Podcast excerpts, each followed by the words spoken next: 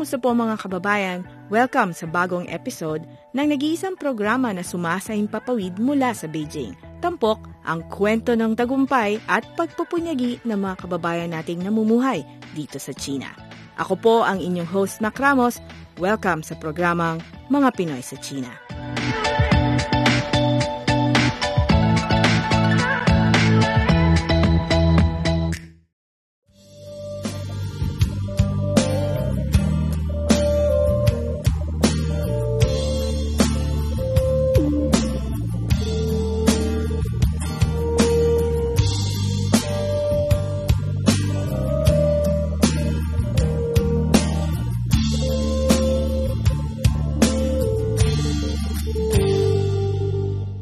Welcome po sa mga Pinoy sa China at para po sa ating episode today, makakasama po natin ang isa pong master student sa Beijing International Studies University na kumukuha po ng Masters in Tourism Management. Joining me today is Miss Marjorie Joy Olea. Hello po, Ate Mac. Good afternoon po. Okay, salamat salamat sa pagbisita mo sa aming studio dito sa Beijing. Okay, pag-usapan natin ang buhay estudyante sa BISU o Beijing International Studies University. At syempre, bahagi ng buhay estudyante yung pagsali mo sa maraming mga activities at mga symposia. So, pag-usapan natin yung 4th China ASEAN Youth Summit. Tell us more about this event. Okay. Yung 4th China ASEAN Youth Summit, kakatapos lang po niya last month. Mm-hmm. Tapos, maganda din po yung um, uh, encounter namin with uh, China ASEAN Youth. Naglalawig po to na, na yung mga China ASEAN youth po na nandito sa China, tsaka po yung uh, iba pong bisita ay maintindihan po ang kultura at tradisyon ng China at para din po sa mga iba pang suliranin po ng ASEAN mm. na pag-uusapan din po sa loob ng summit na iyon. Mm. So, dahil ikaw ay mula sa isang universidad na nakatuon sa turismo, natalakay ba ang mga problemang pang-turismo sa China ASEAN Youth Summit?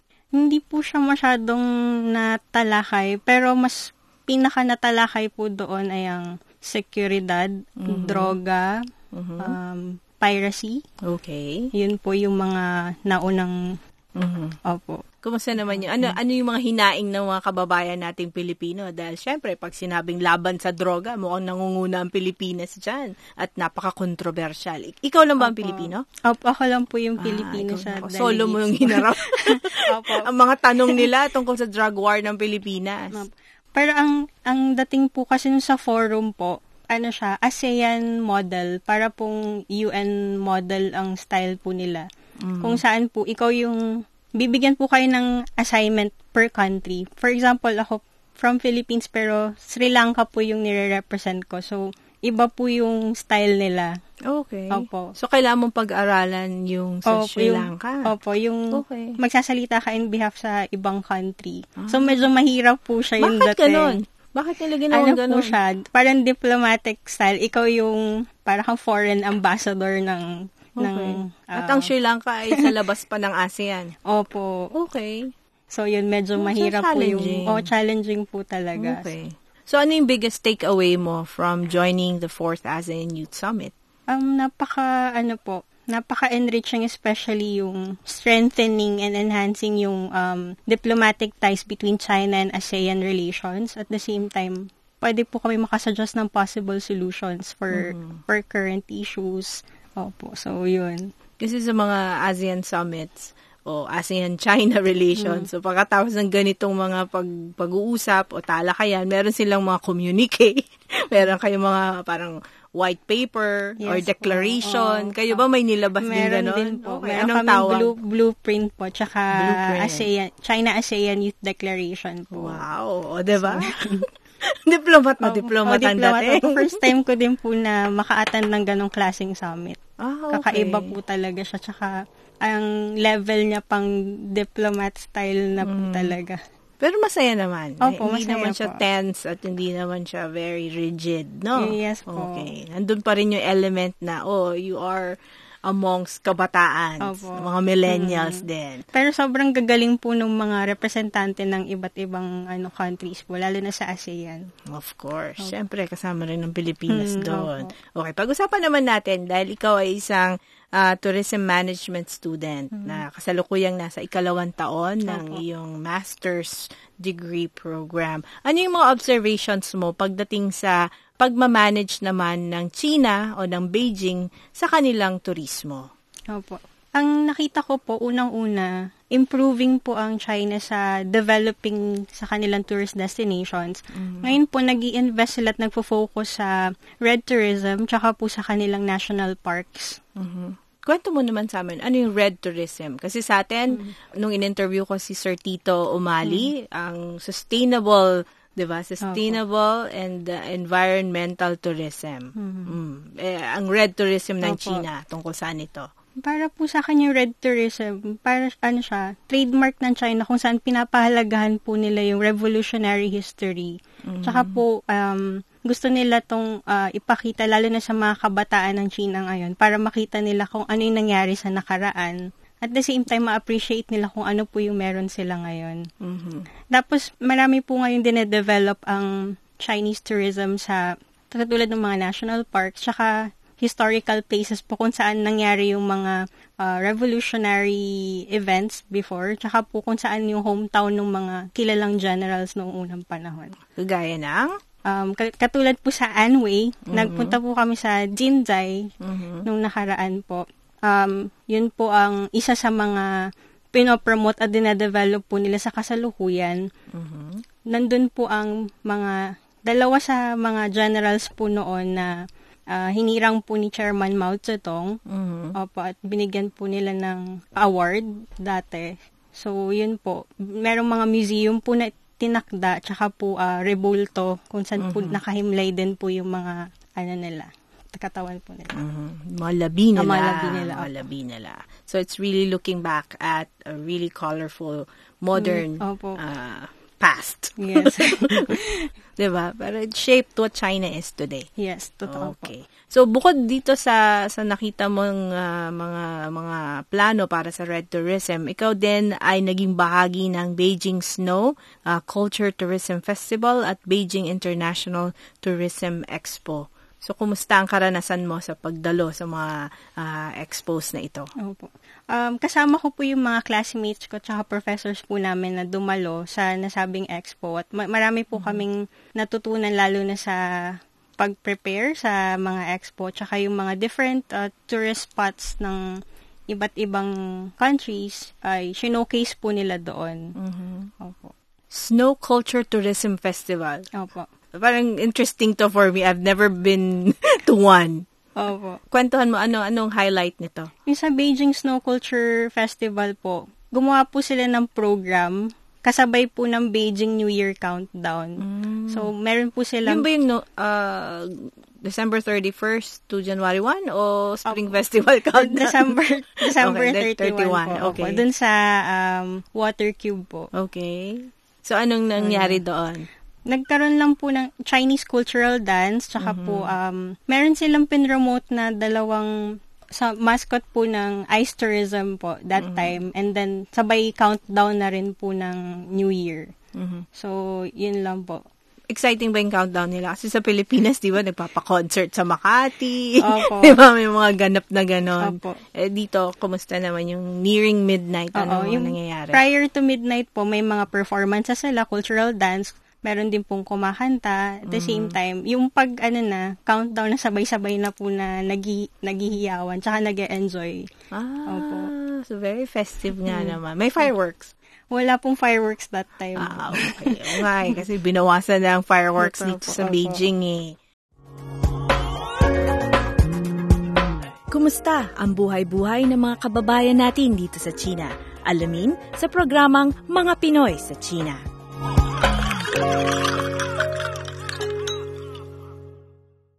So, nakwento mo na yung mga nakita mong uh, tourism initiatives ng China, particular ng Red Tourism. Naikwento mo na rin ng mga expos. Punta naman tayo sa gawing ah, mga events ng Pilipinas, Opo. kung saan naging aktibo ka ring participant. At ah, ikaw ay sumasayaw ng folk dance na Pilipino. Sa Pilipinas ba, ikaw ay sumasayaw na talaga? O dito lang sa Beijing, lumabas yung talento mo sa pagsayaw ng Filipino folk dance? Sumasayaw naman po kahit pa paano.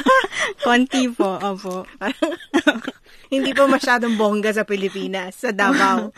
Hindi po. Pero nag-all out ka sa Beijing. Hindi po ako masyadong nasayaw ng folk dance. Dito lang po sa Beijing. Sa Beijing Opo. talaga. At Na- ang debut mo ay nung araw ng kalayaan. Opo. Nitong June sa Beijing. O, kumusta naman ang pagsali mo dun sa cultural uh, presentation na yan? Kasi I think performances representing Luzon, Visayas, and Mindanao were Opo.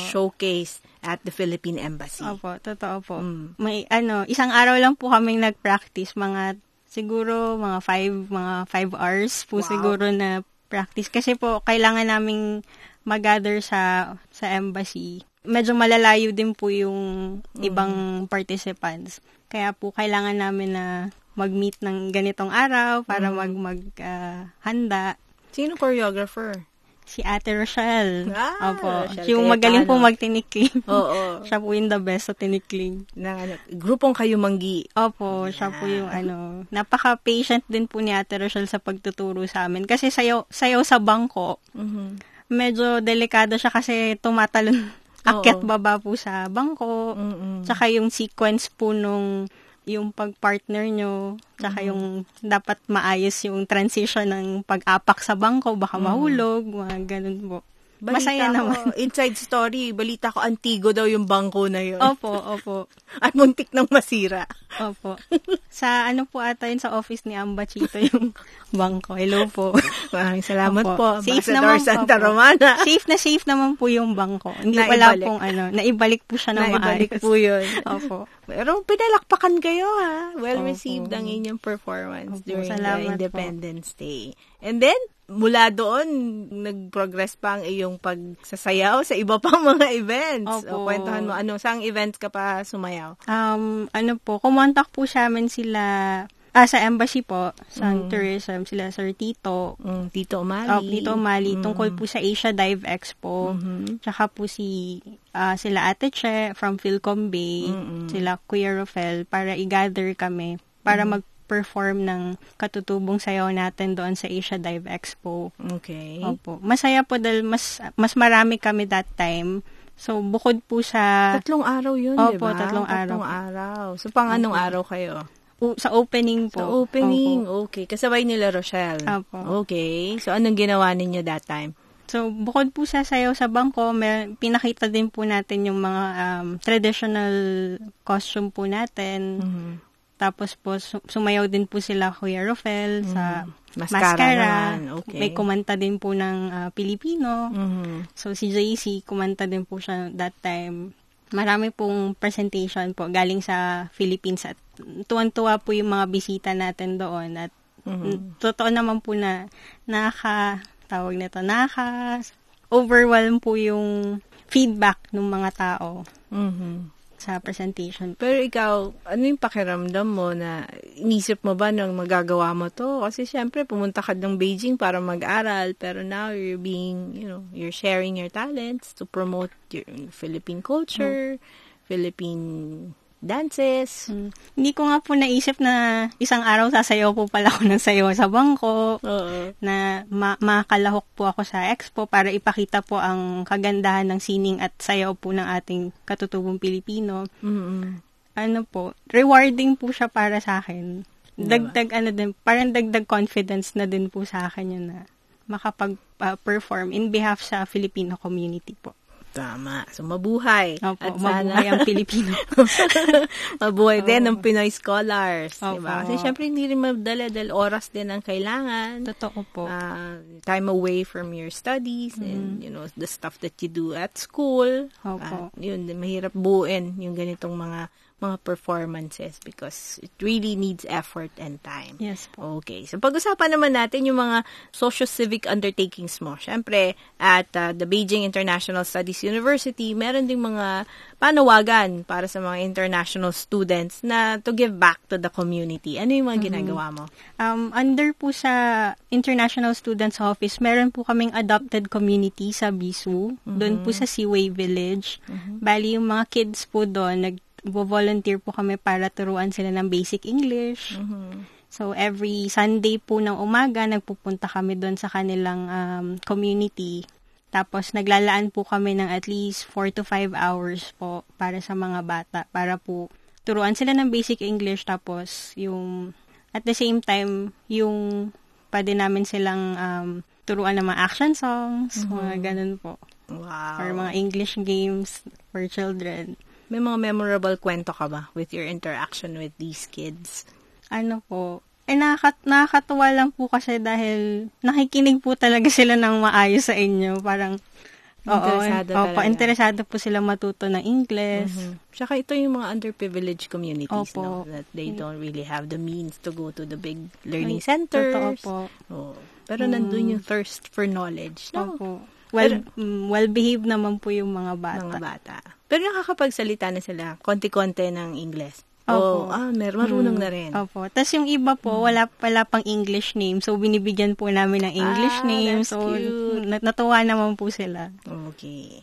Alam ko nabanggit mo na yung ah, plano mo after graduation that you want to Opo. go back to the Philippines Opo. and apply for a job there.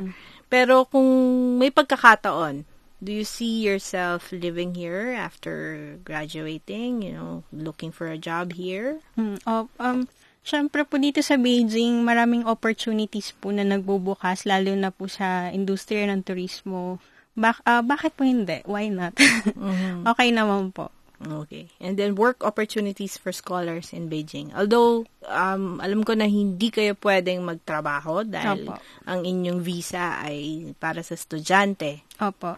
Okay. Pero may programa ang pamahalaang Chino para sa mga grumagraduate na mga foreigners sa mga Chinese universities. Mm. Opo. Can you tell us more about it? Um, lalo na po sa kung last year or third year, fourth year sa bachelor's or sa master's po, may internship po na ginagawa po para sa sa mga students. Pwede po kayong pumili sa sa inyo gustong mag-internship at kung saan po may available. At the same time po, may maka makakatrabaho sila. And then later on, maganda din po yung advantage dahil pwede sila ma-absorb sa company or sa hotel or other industry na gusto po nilang pasukan. Okay. So, parting words? Ano mga gusto mong paalala at ah, mga advice para sa mga kabataang Pilipino na nakikinig sa atin today? Ah, una-una, thank you po Ate Max sa pag-invite sa akin. Naman? hindi ko po inaasahan na makakasama po ako dito sa inyong programa at um, para po sa kabataang Pilipino, patuloy lang po tayong magsipag tsaka magtyaga po at um, yung pangarap po natin, kayang-kaya po nating abutin basta determinado po tayo tsaka positibo lang po. Yun lang po. Salamat. Okay, dito po nagtatapos ang ating panayam kay Miss Marjorie Joy Olea, isa pong mag-aaral, kumukuha ng Masters in Tourism Management sa Beijing International Studies University.